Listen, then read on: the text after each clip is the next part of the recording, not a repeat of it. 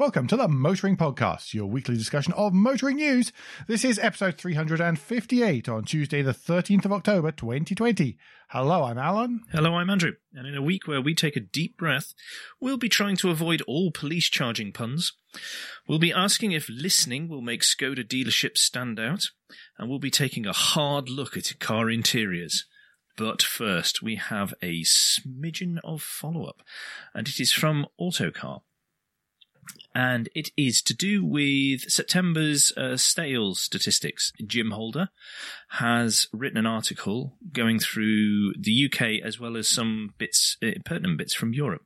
Uh, it's actually quite an interesting um, article, and I didn't realise because we we talked about Subaru, didn't we, and how We worried we were of the lack of registrations and how that might make it struggle a bit to be a viable business, but they weren't the only ones who were really struggling on that side of things. So there's more in here. There's a bit more drilling down than we we did because he's used some wider information and obviously his knowledge and experience of it. So uh, I do thoroughly recommend that you go and catch that article in the show notes. Link Mhm. as always. Not even we are going to sub- subject you to the JATO Dynamics European registration and sales figures. No. Okay. For patrons only. Yes. Listen to us rattle off the spreadsheet one line at a time. Why not join our OnlyFans? Uh, do you know what? I just, you'll probably end up having to cut this. Uh, I ended up watching, uh, whilst I was waiting for you earlier on, I ended up watching a, a, a snippet, an outtake from the new uh, Spitting Image All right. That's out. And it, it's our Home Secretary and her. Basically, she's she's turning on Michael Gove, and at the end, they they they, they swap, and Michael Gove starts delivering statistics, and it goes back to her with a cigarette, going, "Oh, I just love boring men." it was like, uh, no, oh, no. Anyway, meanwhile, back to the motoring. Yes. So, starting off this week's new news, a story from uh, Motoring Research, and their very smart, revamped website, by the way. Yeah. It's it's really really good. But it's about the Bath Clean Air Zone. It's been confirmed for a March 2021. Big news on this is to make it absolutely and totally clear that passenger cars and motorcycles will remain free to enter. All passenger cars and motorcycles will remain free to enter. It's really the fees or the entry fees will only apply to vans, taxis, private hire vehicles, minibuses. HGVs, buses, and coaches can pay up to £100 a day. Uh, if you do want to to know if your commercial vehicle will be charged or not, there is a vehicle checker that is linked via the motoring research article in our um, in our show notes. Mm-hmm. God, how much did they pay for that logo? Which one? The breathe. Oh, that's only just appeared as I scroll down. I don't know, but I, I when my handwriting looks a bit like that with a mix of capitals and small letters. Oh, God. Okay, um, as it is uh, clean air zones, I will insert what I'm going to record off air soon, just to insert to save me saying it over and over again. Unless you are encouraging people not to travel at all, it is just a tax. And Yes. I am curious as to why they are not including private cars. Uh, I think they're trying to make it less of a tax. Anyway, Birmingham has also revealed the start date for their clean air zone, according to vanfleetworld.co.uk. And it is. June 2021. Pardon me, thank you. It is June 2021. Yes, I could only then go into the Birmingham article and find the Bath date. Uh, but yeah, Yes, very helpfully. But this is slightly different, though, isn't it? it is because it includes private cars, but it's only private cars that are pre Euro 6 diesel and pre Euro 4 petrol. So that's in line with London's ULEZ, then, isn't it? Uh, I believe so, yes. Yeah. Yes. To be honest, slightly lost track. Yeah, uh, I think it is. But again, we have to remember all these clean air zones are with the agreement of the government. Yeah, yeah, yeah. If if the government felt that they were not doing enough or were trying to do too much, they weren't allowing councils to do it because Bristol have had to go back and have a rethink, haven't they? Well, yeah, but it was really it needed It was a rethink, very I think. um, the Birmingham area, by the way, would be the the area inside the inner ring inner ring road, uh, and it's expected to affect about twenty five percent of vehicles. hmm Uh, there are various exemptions, financial incentives as well to help residents, city centre workers, and businesses phase in. Yeah. So we'll see what happens just just there. Um, map of the Bath one is on the motoring research site as well. Yeah. If you if you are from Birmingham, you can type in all the W's dot brumbreathes.co.uk, which I don't mind actually as a. as- It's, that's that's actually quite good. That's actually quite witty. Yes, I don't, I don't mind that one. Yes, let's get ready for more and more cities to have that all agreed and be implementing them. Yep. BP Chargemaster has actually agreed a £21 million deal with Police Scotland for providing the chargers. They're going to put in over a thousand charging points at 265 locations across Scotland, which is, I mean, it's wonderful for BP Chargemaster, but it's also excellent for the police. It is, yes. These are not, by the way, going to be available to the public. They're only going to be available for police vehicles. Yep. Uh, which is the one the one thing in this. And uh, by the way, they also already have. Before I move on to the discussion I want to have, they've also got the contract to roll out the charging infrastructure for the Scottish Ambulance Service as well. They'll be powering Scotland Mm-hmm. I'm sure. Now, the thing about them being police only is, on one hand, I get it. And on the other hand, it's a bit of a shame, really, because what it actually highlights to an extent, uh, I, I think, is, is the challenge that Scotland is going to have with rapid chargers. Sorry, ultra fast chargers as well, because these are the 150 kilowatt hour ones, Mm. uh, kilowatt ones. And that's that the current infrastructure is really good Yes. and it's free. Yes. But the challenge is that, of course, you can't compete with free, can you? So if someone like BP Chargemaster wants to go, wants to start moving into Scotland, they're going to have to charge. So there's going to have to be a considerable delta between what they're doing and and what the I've forgotten the name of the Scottish initiative is now, and the the Scottish chargers. Mm.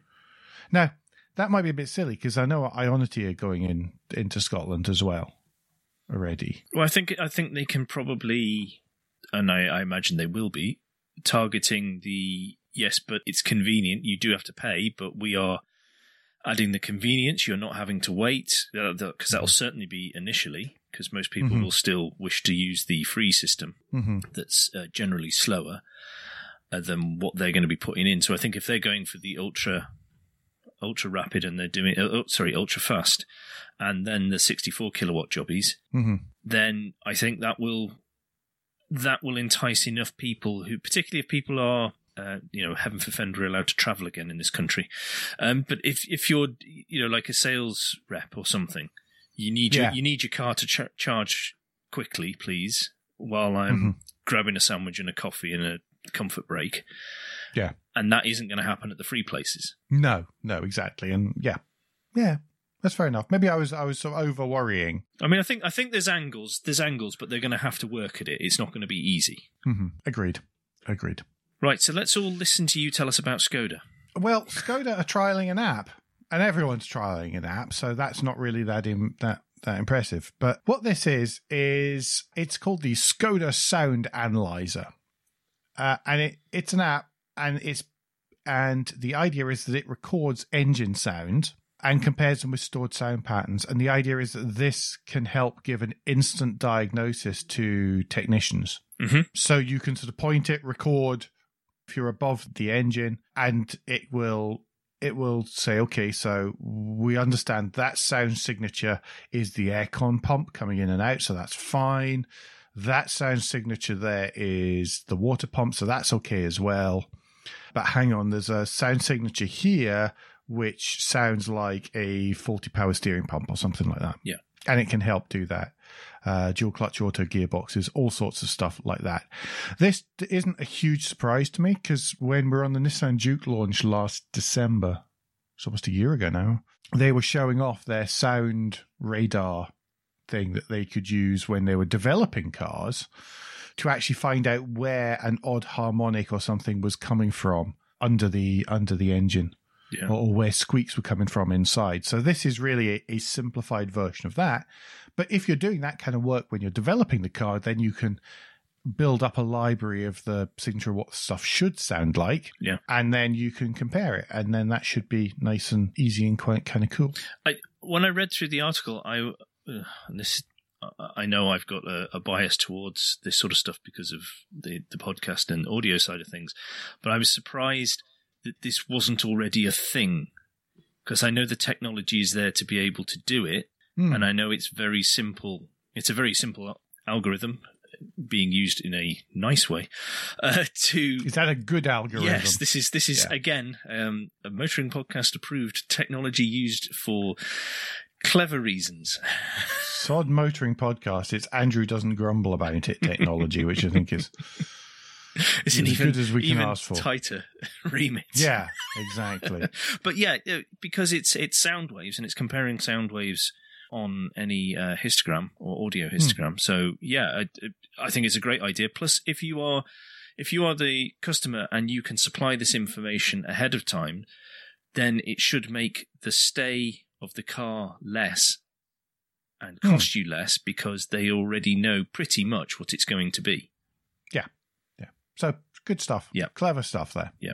Good use. Nice one. Good use. Anyway, tell us about blowing up roadworks. Okay. Um, the motorists, according to this motoring research article uh, from Richard Alcock, motorists in the West Midlands are set to see new roadside features when driving through uh, along the motorway. Where there's going to be inflatable barriers to help protect road workers, uh, being coined as roadside airbags, uh, and it's going to be a test pilot in the West Midlands. And they are just basically this massive uh, yellow and red inflatable cylinder with a huge stop on it, which, oh, good luck, because if people can't see s- similar size signs on.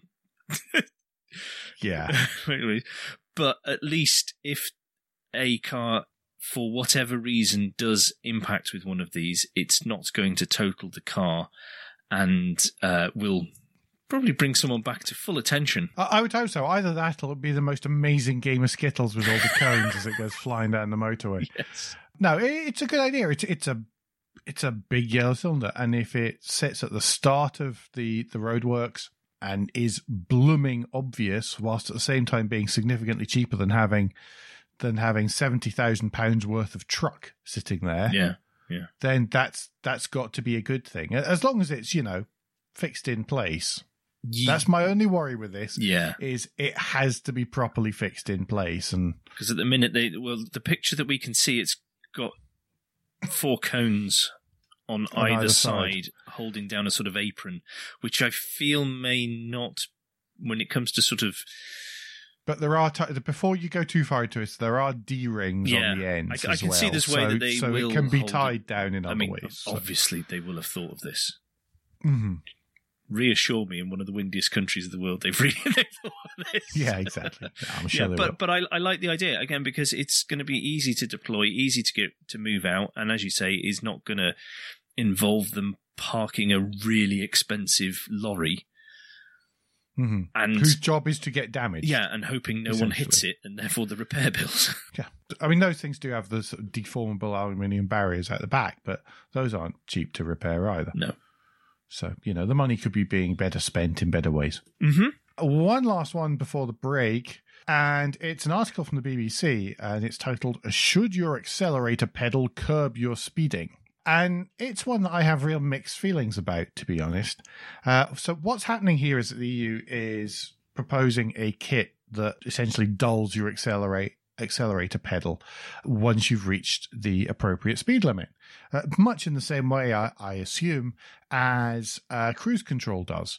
Whenever you, um, you, whenever you want to sort of push through, you know, whenever it's set and and you want to go up and, and reach uh, and reach a speed. Yeah, we know that this this is legislation that's coming in. Yes, because we discussed this uh, probably almost about a year ago, where the, the EU legislated and approved a whole host of things because people got their collective knickers in a twist about, well, I, what happens if I need to get round something and I can't go past the speed? And and Hmm. this is actually about thrashing out the technical details of how the speed limit will be enforced in the car. Yeah. And so there's that from the side of the EU. That's what they want. The motor manufacturers don't really want that.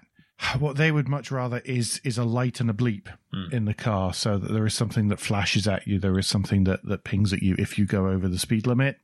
Both sides argue that their systems will annoy the driver less. The reason that that's important is that if it annoys drivers, drivers will find and look for ways of disabling it, complain about it, uh, all the other things.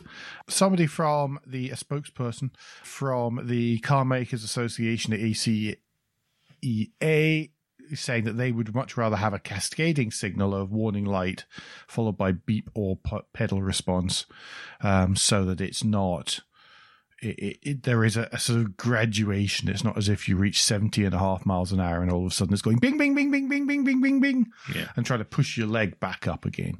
So, so yeah, it's, it's ongoing this one. Nobody's really quite sure what's happening, but some of the proposals are just, I don't know.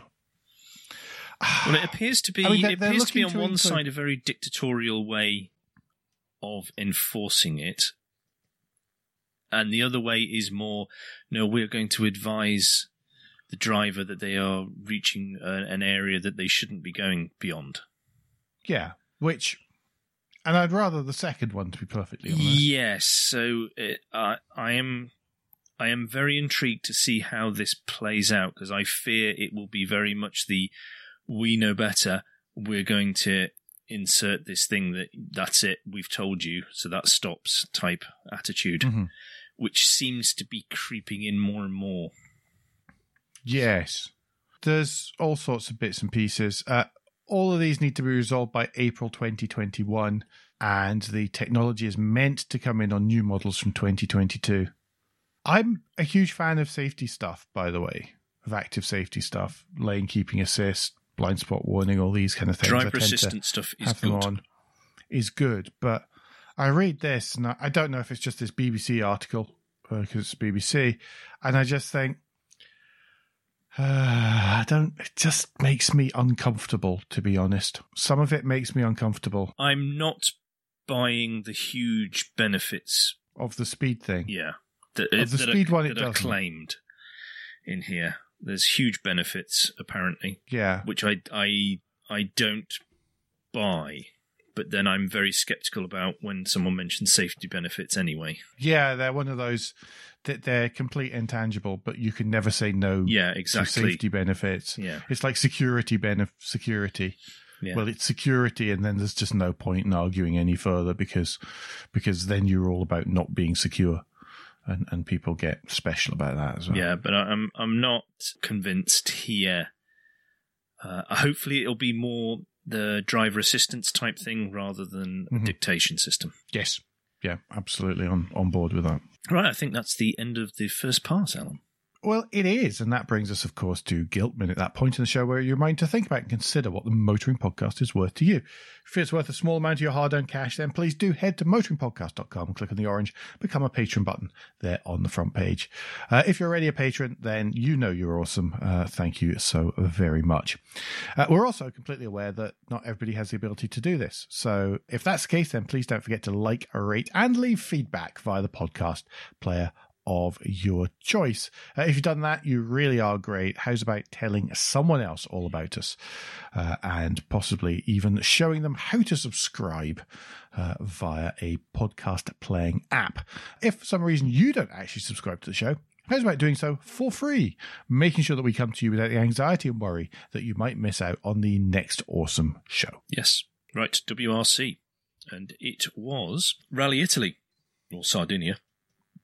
And in this truncated season, yet more things thrown up, more complications, more intrigue. Uh, Dani Sordo won for Hyundai, which Hmm. is great. I think that's his third uh, World Rally Championship victory on um, Rally Italy. Um, so, and he came ahead of Thierry Neuville, who just on the final power stage pipped Ogier for second by one second. so that's and he was in, and Neuville was 1.7 seconds behind at the start of that stage. So that's a that's a great effort by Neuville, um, particularly considering he's had a rough few Um, a rough couple of rallies since coming since it, the season started up uh, from Estonia. Um, so superb for Sordo, who seems to be being brought in as a Rally Italy specialist now. Elfyn Evans is still at the head of the WRC driver standings, um, but his lead is now been cut by four points to 14. Uh, Neuville is up to third, eight points behind Ogier. So uh, Ott Tanak didn't have a good one. He had problems on Friday mm-hmm. where he lost over two minutes um, because of a suspension issue. Uh, but then he, as is the way with WRC these days, he he got back some points by doing very well in some of the uh, power stages. Yeah, he aced the power stage. Yeah, but he's he's 28 points back with only two rounds remaining. So it doesn't look like he's going to be able to do back to back driver championships. However, it has meant that Hyundai has overtaken Toyota at the top of the Manufacturers' Championship. There is, as ever, an excellent Dirtfish article in the show notes, but there is also going to be the What We Learned article from Dirtfish in there as mm-hmm. well. So do go and read those. They're always excellent reading, and they, I know that the people involved in Dirtfish really get behind the scenes and know information that others don't always, but it, it's always great reading it because you find out so much that you don't see mm-hmm. on the telly coverage or the or online. So there's no Formula E news this week, uh, but there is time to remind you about Goodwood Speed Week or Speed Weekend, uh, as it seems to be this year. And it's going to be available to watch online for free from Friday, the 16th of October. There are timetables available. There is going to be lots of stuff to watch. There is going to be a live schedule of live stuff taking place from Friday until Sunday. Everything will be streamed. It'll be presented by Dermot O'Leary, Rory Reid, Sean Welby, and Mark Webber. And it will be as as interactive as they can possibly make it. Yeah, it's also going to be on ITV as well. For, um, some of the live coverage is going to be shown on, mm. on ITV over the weekends. Uh, again, we're going to have a link in the show notes that explains all the details, uh, including uh, clicking on it to find out where it is on the TV, as well as how to stream it. So, yeah, looking forward to that. That it should be good. Yeah. Right, we've just got one little bit of motorsport stuff left to cover, and it is an article from Motoring Research that Alan found, and it is the best motorsport face mask that you can buy. So, if you are looking for a to freshen up your face mask wardrobe, then do it along the motorsport I, lines. are Are you bored of the blue? Yes. Is your white face mask a bit grubby now? Well, um, there are actually some nice looking uh, face masks in here, um, really. So uh, do have a run through the list uh, and purchase any that you, you fancy on there. But uh, no, there are some good ones. There's some pretty shocking ones as well, but there are some good ones. yeah, there are some pretty pretty dull ones. The McLaren one is is the peak of technology, as you would hope. Yes, and don't you know it with the price? Yeah, yeah. No, it's it's quite cool. Lots of lots of stuff there. So yeah, have a little bit of a look. Decide whether you want Formula One, BTCC, um, NASCAR, even. Yeah. You get a Ford Performance camo mask. I really like that one. Eight ninety seven. Me too. Actually, that's why I mentioned it.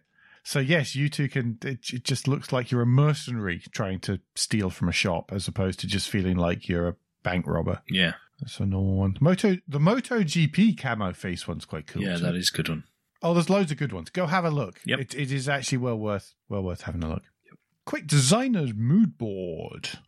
And this time it is guitar wielding former Jaguar designer Wayne Burgess, who is now also the former head of Geely Design UK, uh, because he's moved on to become the chief design officer for a company called Paramex, mm.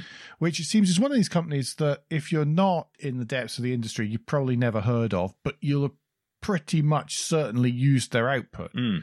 Uh, so they supply digital visualizations, photorealistic renders, animations, and also the uh, vehicle configurators that so many of us prat about within our spare time. Uh, no, you, you, I think you misspoke there. What you meant to say was uh, do very detailed research. Oh, that was it. Yes, very detailed research. Yes. Uh, so yes, so they're hoping that he's going to be using his his experience of working for Jaguar, Rolls Royce, all these kind of all these companies to be able to bring a more realism uh, uh, into into Paramex's output. Yeah, It's kind of cool. yeah. They're opening. They've also opened a new digital studio facility uh, at the same time, so that's kind of cool. Very strange move because he hasn't been at Geely long. No, no, maybe he was just offered lots and lots of money and Hmm. maybe a bit less travel and that kind of thing. Yeah, Yeah, but uh, you can read more about that on the uh, ever excellent Formtrends. Did point out that they had worked with him lots over the years, Yeah. on lots of projects, so he was well known, and it could just be a, a sideways or a trying to actually do a bit less, maybe. Yeah, yeah, lifestyle change type thingy, Mm-hmm. which is understandable. Right, our lunchtime read. Um, we return to what is becoming a bit of a, a favourite here. It's another PetrolBlog one, and it's a cartoons, but this time from the fabulous Kenny Smith, who many on Twitter will know. And we get to go through a frankly horrifying car history combined with some superb music choices uh, and basically just as as is the the case with this wonderful uh, feature the cartoons is how a song brings back a particular strong memory or time with a car. So Mhm. it's uh, i think it's a brilliant feature. It's it's excellent. And uh, the songs in here are pretty cool as well. If you think so, some of them there are some special ones. yeah there are. Oh yeah Yeah, no, it's it's, it's a good one. There's a whole series of these, by the way, so do have a, a flick back through some of the rest of them because they're all brilliant, yes brilliant reading. yes they are This time it's list of the week. yeah, it is i think so Yeah. Uh, and it's from Lewis Kingston, actually. It's called Fast Fives. And in this case, it is five cars available for less than a thousand pounds with evocative engines. There are only five, so we have to be careful not to give too much of it away. Andrew, do you have a particular favourite here? i would pick the honda prelude 2.2 vti Hmm. A fine choice. thank you I would choose the Mazda RX-8. what to just bring back nightmares, or have you got That's have you got one, too yeah. much cash all of a sudden? if you had a windfall and you just don't you you don't know what to do with it. That's the one. I can never lose as much money as I did on the last one. So uh, it, turns, it turns out trading in cars that don't run is just you don't get much money back. So yeah, and no, I'd have another one. Wonderful, wonderful cars. They really are when they're working. Just go get the engine rebuilt as soon as you get it. Yeah. I know that that doubles the amount you're going to have to pay, but it will quadruple how much how awesome the car is. Yes, because it'll move. Well, there is that. No, but there's a certain assurance of reliability Yes, here. yes. Yes. Right. Move to the end finally, Mr. Close. Okie doke. Uh, again, what seems to be becoming the PetrolBlog episode, um, and this is a a wonderful article that has caused huge ructions throughout the motoring journalist industry. Uh, as it turns out, that uh, car buyers don't care about some hard plastics, and it's it is a lovely article. I mean, this is a bit. If you've listened to, which I know many of you have, listened to our reviews, we do happily stick the boot in when it comes to some materials and say we aren't going to moan generally I think it's virtually every car we've said we're not going to moan about the fact that there's a hard plastic right up behind the back of the wheel where you can't touch it unless you get down on hands and knees Others do. but people do and it's it's silly and i think gav has pulled the noses of these people just enough to hopefully make them pay attention Yes. I mean, I, I, I, I this is this is wonderful. Uh, it really is wonderful. Uh, I, I love it because you, you go to launches, you go to events, uh, or you did, and what happens is some people get in, and it's as if they sort of grasp the top of the dashboard and they sort of start banging on things, and it's like, what are you doing? yes What's the deal here? Oh, it's a bit hard down there. Tap tap tap tap tap tap tap tap tap. Dog, dog. And it's just like, what? Yeah. Well, it does say in one of the uh, one of the paragraphs, the entirely fabricated study found that motorists only come into contact with the top of the dashboard when they're retrieving a wayward pay and display ticket. Which is so true. You don't go along holding the top of the dashboard. It's a completely unrealistic thing for people to do. As long as it's not so shiny it reflects in the in the windscreen. yes. I'm happy. Yeah. I think there's only been one car where I've commented on the the in a slightly negative way because there was a multitude of materials. Yeah, that's true. But that was more of a surprise. Not that I objected to them, but I, I was just very surprised in what had happened up there.